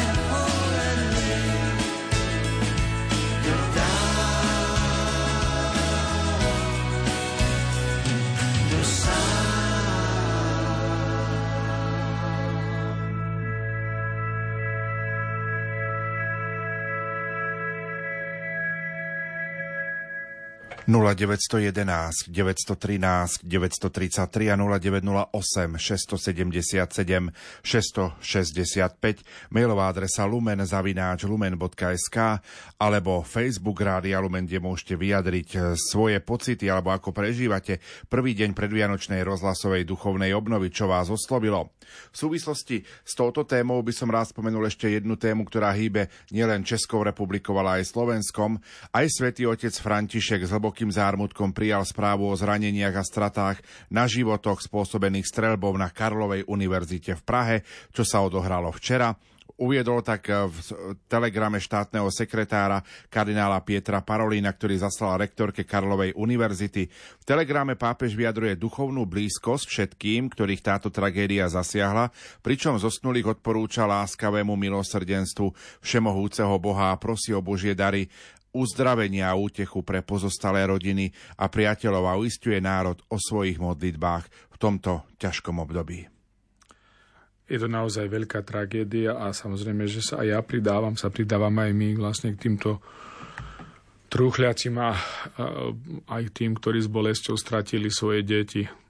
Mladý človek je vždy nejakým, by som povedal, posolstvom nádeje aj do budúcnosti a práve v tomto období o to viac, že pár dní pred Vianocami títo, tieto rodiny budú žiť v žiali a v smutku. A aj my ako kresťania, ako ľudia dobrej vôle máme odsúdiť takéto činy a odsudzujeme a žiaľ naozaj všetky, ktorí nejakými takýmito, poviem, takými sa poviem, zaoberajú, vyjadrujú vlastne aj svoje vnútro. Ja sa pýtam, či je to normálne. No nie je to normálne, že človek bude ako nejakým spôsobom si vybavovať svoje veci práve tým, že bude ničiť alebo brať životy iných. Hej. Dosť mi to práve pripomína aj tu tie, tie skutočnosti alebo udalosti, ktoré sme boli zvyknutí do, do nedávna počuť zo Spojených štátov, kde strieľali vo veľkom a kde sa vedú veľké diskusie o tom, že, že prečo. A zaujímavé, že tie školy sú takým ako naozaj takým by som magnetom aj v Spojených štátoch, tie stredné školy. A teraz vidíme znovu, opäť je to vysoká škola, akademická pôda, kde sú mladí ľudia, kde ten človek sa dostal s tou zbraňou. No, sú to, sú to veci, ktoré vyvolávajú strach. Mnoho slovenských študentov, Slovákov študuje v Prahe na tých univerzitách, v Brne a tak ďalej, čo vyvoláva istú taký, čo je aj, žiaľ, je to taký fenomén, ktorý vyvoláva strach. Je to niečo, čo nie je dobré, lebo to stráca človek istotu aj nejakú takú, takú, taký pokoj aj preto počas toho štúdia. Takže je to niečo, je to niečo smutné a, a je to bolesné. Ťažko možno je pre nás nejak sa pýtať možno tie analýzy, že prečo alebo čo to spôsobuje. Niekde je nejaký problém. A niekde aj možno musíme sa aj my pýtať, že aj aj to násilie, napríklad, ktoré častokrát e, vyjadruje vo filmoch, aj v nejakých takých dokumentoch, ale samozrejme už teraz nevieme to ovládať nejak, e, neviem, či tak legislatívu sa mi zamýšľa, možno aj tie aj sociálne siete, ktoré produkujú. Či to všetko naozaj pomáha tomu, aby my sme, tie, aj tie počítačové hry napríklad, či toto všetko pomáha naozaj k tomu, aby človek bol dobrý aby človek naozaj na druhej strane išiel pomáhať možno tým ľuďom, hej, do, možno do tých krajín, kde to potrebujú a nejak vyjadrovať tú svoju blízkosť. Lebo sú to, hovorím, ťažké veci a ja som vlastne takisto zhrozený z toho. To je, je to veľká tragédia. Na druhej strane pápež František často vyzýva na ukončenie vojny na Ukrajine, ukončenie vojny vo Svetej Zemi, týchto všetkých útokov. A je to bolesť, ktorá nás bude ťažiť aj napríklad počas tých tohto ročných Vianoc. Samozrejme, my máme aj týchto utečencov tu medzi sebou, aj z Ukrajiny alebo z iných štátov, ale hlavne tých ukrajinských Ukrajincov. Samozrejme, spoločnosť aj to polarizuje aj na Slovensku.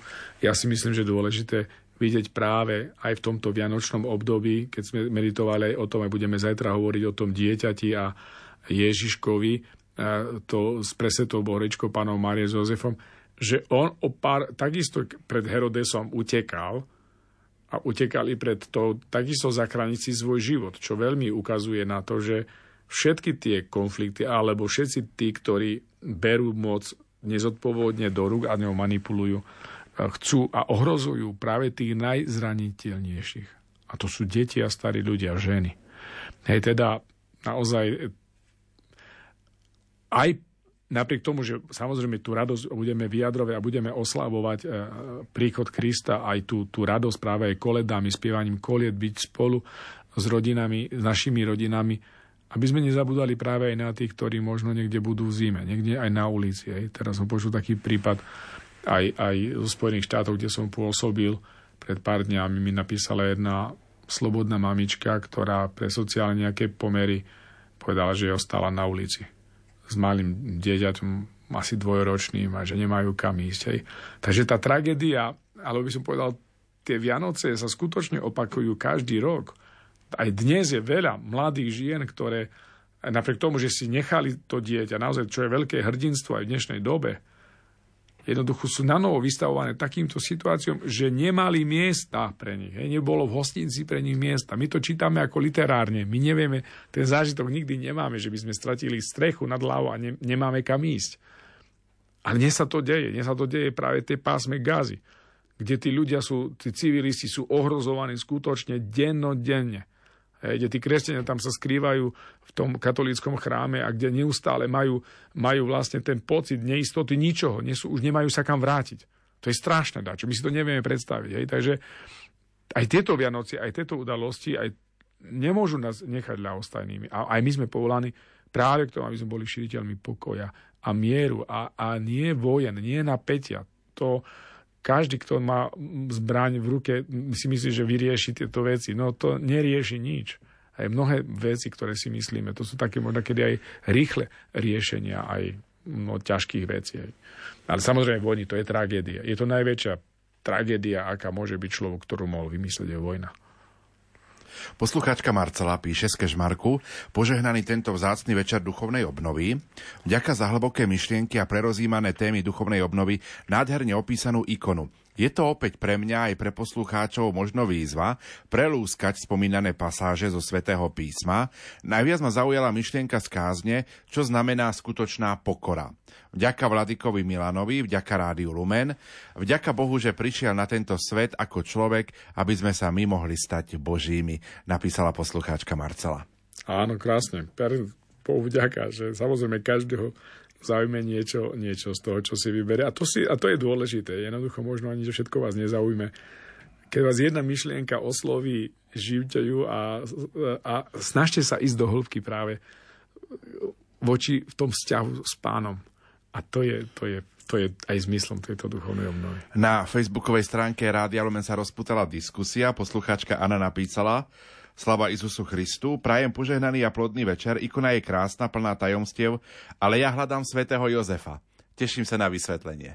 Áno, bude zajtra. Budeme zajtra o tom rozprávať a ho nájdete tam. Prečo pana Mária na ikone sa odvracia od Ježiška? Pozdravujem, napísal poslucháč Juraj. Aj zajtra budeme o tom rozprávať a spozývame zajtra práve na to, aby sme tak hĺbšie a tak naozaj pekne aj tak biblicky prišli aj teologicky k tomu, lebo je to zaujímavé. Áno, to sú dobré otázky, lebo to, to ukazuje, že naozaj ste vnímaví a vidíte tie veci, ktoré tam tá ikona vlastne dešifruje a vlastne odkazuje. Poslucháči alebo veriaci z Prešova napísali Vladyka Milan, ďaká Bohu za vás, za vašu radosť a úprimnosť, za vaše svedectvá. Tešíme sa, že ste znovu na Slovensku. Trošku nám povedzte, ako ste prežívali Vianoce v Amerike. Tešíme sa, že práve vy vediete túto predvianočnú duchovnú obnovu. Prajeme vám požehnané Vianočné sviatky pod ochranou pre Svetej Bohorodičky, aby sme sa všetci na jej príhovor e, všetci e, stali Božou ikonou aby sme raz všetci Ježiša oslavovali v nebi. Tak ako ste prežívali sviatky v Amerike? Aj, aj v Amerike sme ako naša grecko-katolická církev, samozrejme sme boli, e, mali sme e, bohoslužby, ktoré sú samozrejme trošku už takom, takom inom duchu. Je to, je to už tým, že, že je tam len jeden štátny sviatok na 25., kedy je voľno ale ani 24. tužím, ani 26. už voľno nie je. Takže je to veľmi tak zredukované. Ľudia už potom idú do práce 26. Teda aj, aj už samozrejme, aj tie koledy už sú také, je to slabšie. Jednoducho, je to také zvláštne. Tam sme boli radi, aj keď tí ľudia prišli nám prišli raz napríklad z tých celých sviatkov, prišli na jednu bohoslužbu a pre nich to bolo vyriešené. Hej, na to som si ťažko musel, dlho som si zvykal tam. Hej. Už potom na konci som to zvykal, hovorím, no, keď vám to nechýba a je to, je to trošku také znovu ten, ten taký konzumistický spôsob, ako v tom som tak, takisto cítil, že napríklad na, to som nevedel na to prísť, že vlastne na, na sviatok, na 25. Oni už do chrámu nešli, celý deň sedeli v pyžamách, nehovorím, že všetci, ale mnohí z nich, a rozbaľovali darčeky. Tak darčeky môže rozbaliť aj za hodinu a poďte do chrámu, je sviatok. Je. Takže sú poznačení aj títo naši ľudia, veriaci práve takýmto, tak poviem to, nehovorím v takom zlom, takom smutku som to hovoril, ale boli tam také pekné prí, aj také príbehy práve toho, že takisto svetospovedou pekne sa pripravili na, na, na, na tie sviatky, a, lebo spievali koledy, alebo aj doma spievali koledy. Bolo to niečo, čo ich trošku aj tak spájalo trošku nostalgicky aj s ich predkami, ktorí prišli z, z územia dnešného Slovenska do Spojených štátov. Ale tie Vianoce samozrejme sme takisto ako tu e, tie rodiny mali ten, ten poriadok tej štedrej večere, mnohí z týchto rodín si to ešte zachovali, ale samozrejme už do takého hĺbšieho duchovného už, už bolo to naozaj aj pri ní také náročnejšie tak vstúpiť a takto, tak nejak to v sebe hĺbšie prežiť. My si v tejto chvíli opäť trošku zahráme a po pesničke pôjdeme do záverečného vstupu dnešného dňa.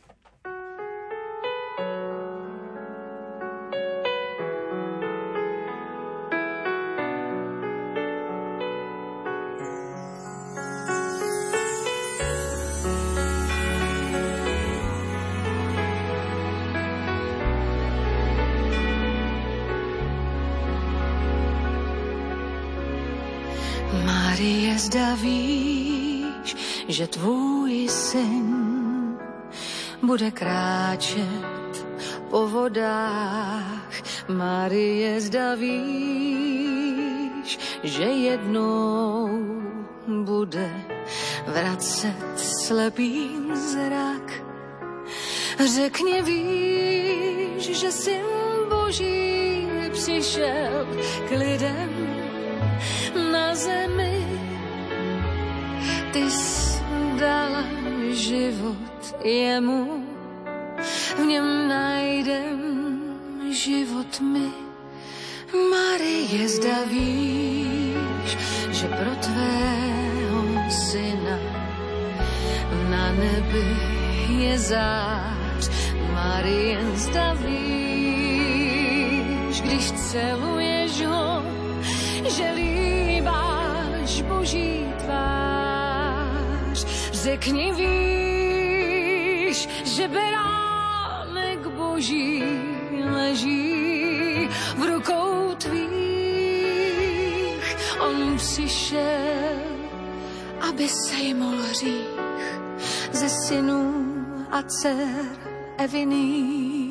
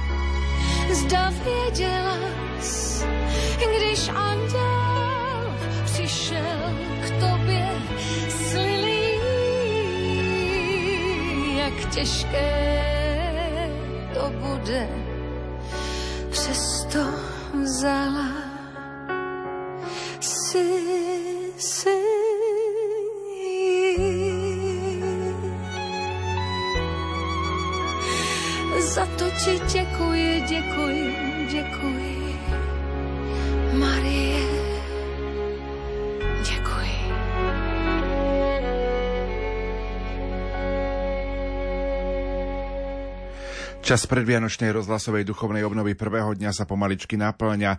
Prečítam dve reakcie. Poslucháčka Iveta. Vladyka Milana Otec Pavol, duchovná obnova je pre nás ako balzam na dušu s výzvou v radosti ďalej tieto pekné tradície odozdávať mladej generácii napríklad v rodinách. Požehnané Vianoce. A poslucháčka Petra na Facebooku napísala Srdečne pozdravujeme drahého Vladyku Milana. Popri pečení medovníkov si vychutnávam úžasný čas Rádiom Lumen. Vo veľkom tempe som práve dnes dostala dar vďaka vám zastaviť sa a nechať sa naplniť slovom plným pozbudenia, pokoja a nádeje. O tom a o tom majú byť sviatky narodenia pána. Veľké ďakujem dobrému Bohu za krásny večer. Vladyka Milan, tak čas sa pomaličky naplňa. Zajtra o 15. sa stretneme vo vysielaní Rádia Lumen. Ako prežiť tento čas do 15. hodiny? Určite ísť spať? Samozrejme, to je dôležité aj teraz ísť spať, si oddychnúť, že ste už aj dnes unavení pro, po mnohých veciach, ktoré ste museli. Piatok, hektický posledný pracovný deň. Dobre, už detská možno boli aj niektoré už mali prázdniny, neviem.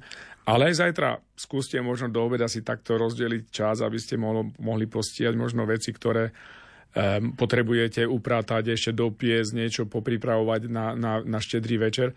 Ale veľmi vás pozbudzujem práve to, aby ste si našli čas možno aj o tej 3. 15. hodine zajtra, kedy budeme pokračovať, lebo toto je tá príprava. My potrebujeme spolu, my potrebujeme mať prípravu pre telo, samozrejme to je to, to jedlo a tak ďalej, že si to potrebujeme, ale aj pre tú dušu, lebo my z toho potrebujeme žiť ďalej. Hej? My, my tie Vianoce raz skončia, možno tie, tie dni, ktoré sú intenzívne nejak zústené do nejakých dvoch, troch dní a príde znovu realita, ktorá nás e, vyfacká, prefacká, ktorá nás jednoducho, ktorý sme čelíme v živote a my musíme sa vedieť oprieť a vlastne vedieť, že ten takým, takým bodom, našom pevným bodom styčným je Boh.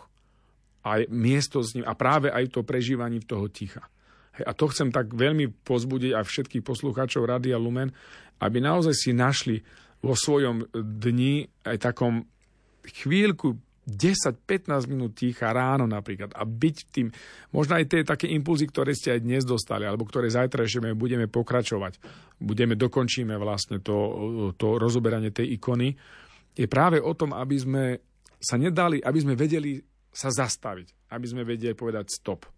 Hej, to je veľmi dôležité. Keď toto dokážeme aj my ako kresťania v živote, to nám veľmi pomôže. Lebo iné je možno niečo len robiť, počúvať niečo popri práci. To je fajn, ale naša pozornosť není sústredená na to natoľko, aby sme mohli to počuť. A preto aj ja chcem pozbudiť naozaj, aby aj ten čas ešte tej duchovnej obnovy zajtra o tej 15. hodiny, potom podľa programu, ktorý je, aby, aby ste si našli čas. Lebo to je niečo, čo investujete do, do života vás osobne, ale aj do vašej rodiny.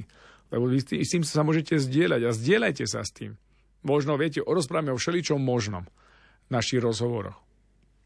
Zdieľajte sa napríklad, zdieľajme sa o tom, možno čo nás oslovilo, niečo aj také duchovné, napríklad z tej ikony toho života a, a či, či vieme napríklad sa rozprávať o tom, lebo aj to nám ukazuje je trošku takú našu úroveň toho, že, že čím vedeme naše debaty, aj čím sa zaoberáme, možno nepodstatnými banálnymi vecami.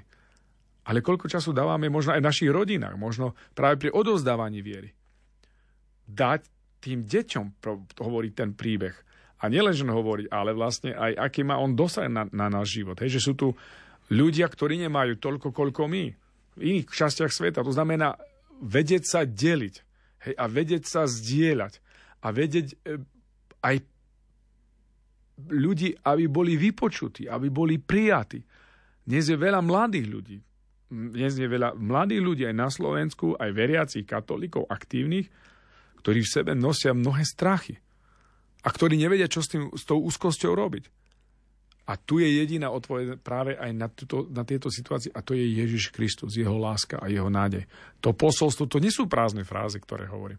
To je niečo a my sme aj tu kňazi a preto aj vás vyzývam, pozývam, milí eh, poslucháči, skutočne máte kňazov, výborných kňazov, mnohí, ja chcem aj touto cestou vyjadriť veľkú vďaku všetkým našim kňazom, ktorí doteraz spovedali, ešte dneska spovedali, hovorím klobúk dole, a keď toto vidím aj po tej, čo som ja som zažil v Amerike, ja hovorím Bohu vďaka, že ešte sa chodia ľudia spovedať, lebo to je ten čas, kedy oni sa zastavia a kedy oni reflektujú svoj život. A vy naozaj aj chorí, aj s, s, s horúčkami, s teplotami, mnohí z vás kňazi idete a spovedáte mnohí tí, ktorí prichádzajú zo zahraničia ešte z práce, Naozaj to je poženaný čas a spovedajte ešte aj zajtra, hoci ešte aj v nedeľu. Buďte trpezliví, otcovia, kňazi. Vás pozbudzujem k tomu, aby sme, aby sme tým ľuďom sprostredkovali tú Božiu milosť, ale aj tie Vianoce, lebo to nie, že my sme, my sme len tými vysluhovateľmi, ale Boh dáva to odpustenie, Boh dáva to milosrdenstvo, Boh dáva tú lásku a Boh dáva tú nádej tým ľuďom. A to je niečo úžasné, čo nikto iný nemôže dať. A keď to hovorím, keď toto sa ochudobníme ešte o to, potom aj to odovzdávanie tej viery nech je živé. A to znamená, žijeme úprimne našu vieru všade tam, kde sme. Keď sme kňazi, žijeme naše povolanie ako kňazi s úprimnosťou. A to ľudia pozerajú, oni nás vidia, oni, oni nevieme, nemôžeme to zhrať. A takisto aj vy v manželstvách, žite svoju úlohu rodičov, mami, oca, pre vašimi deťmi. A uvidíte, že to zanechá aj ovocie pre, pre, pre aj vaše deti do budúcna. Toľko prvý deň našej predvianočnej rozhlasovej duchovnej obnovy. Tešíme sa na vás zajtra popoludní o 15. hodine. Vladyka Milan Lách a vysielací tým zložení majster zvuku Richard Švarba, hudobná redaktorka Diana Hrauchová a moderátor Pavol Jurčaga. Dobrú noc a do počutia. Rybníky a louže už zamrzaj, všude to klouže a dětem sny se zdaj o tom, že trhají papír. A první odvážlivci zdobí strom a někde za okny zní z kostela zvon. Že se Vánoce blíží a v televizi říkají, že nebudou, že ten rok skončí ostudou, jenže oni netuší, že tohle na Vánoce neplatí, že při nás budou stát svatí a všechno bude jako dřív. Že tohle na Vánoce neplatí, že při nás budou stát svatí a všechno bude jako dřív. V televizi zvoní rolničky, popelka hází svý tři oříšky. A pak už začnou pelíšky. Za okny stovky dopisů, snad Ježíšek nebude na home officeu. a štěstí přinese. A v televizi říkají, že nebudou, že ten rok skončí ostudou, jenže oni netuší, že tohle na Vánoce neplatí, že při nás budou stát svatí a všechno bude jako dřív. Že tohle na Vánoce neplatí, že při nás budou stát svatí a všechno bude jako dřív.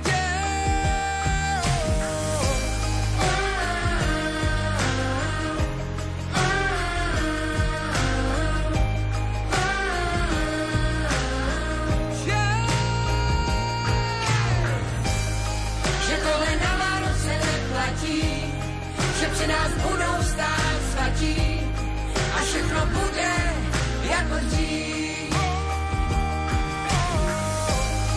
Že tohle na Vánoce neplatí, že při nás budou stát svatí a všechno bude jako dřív.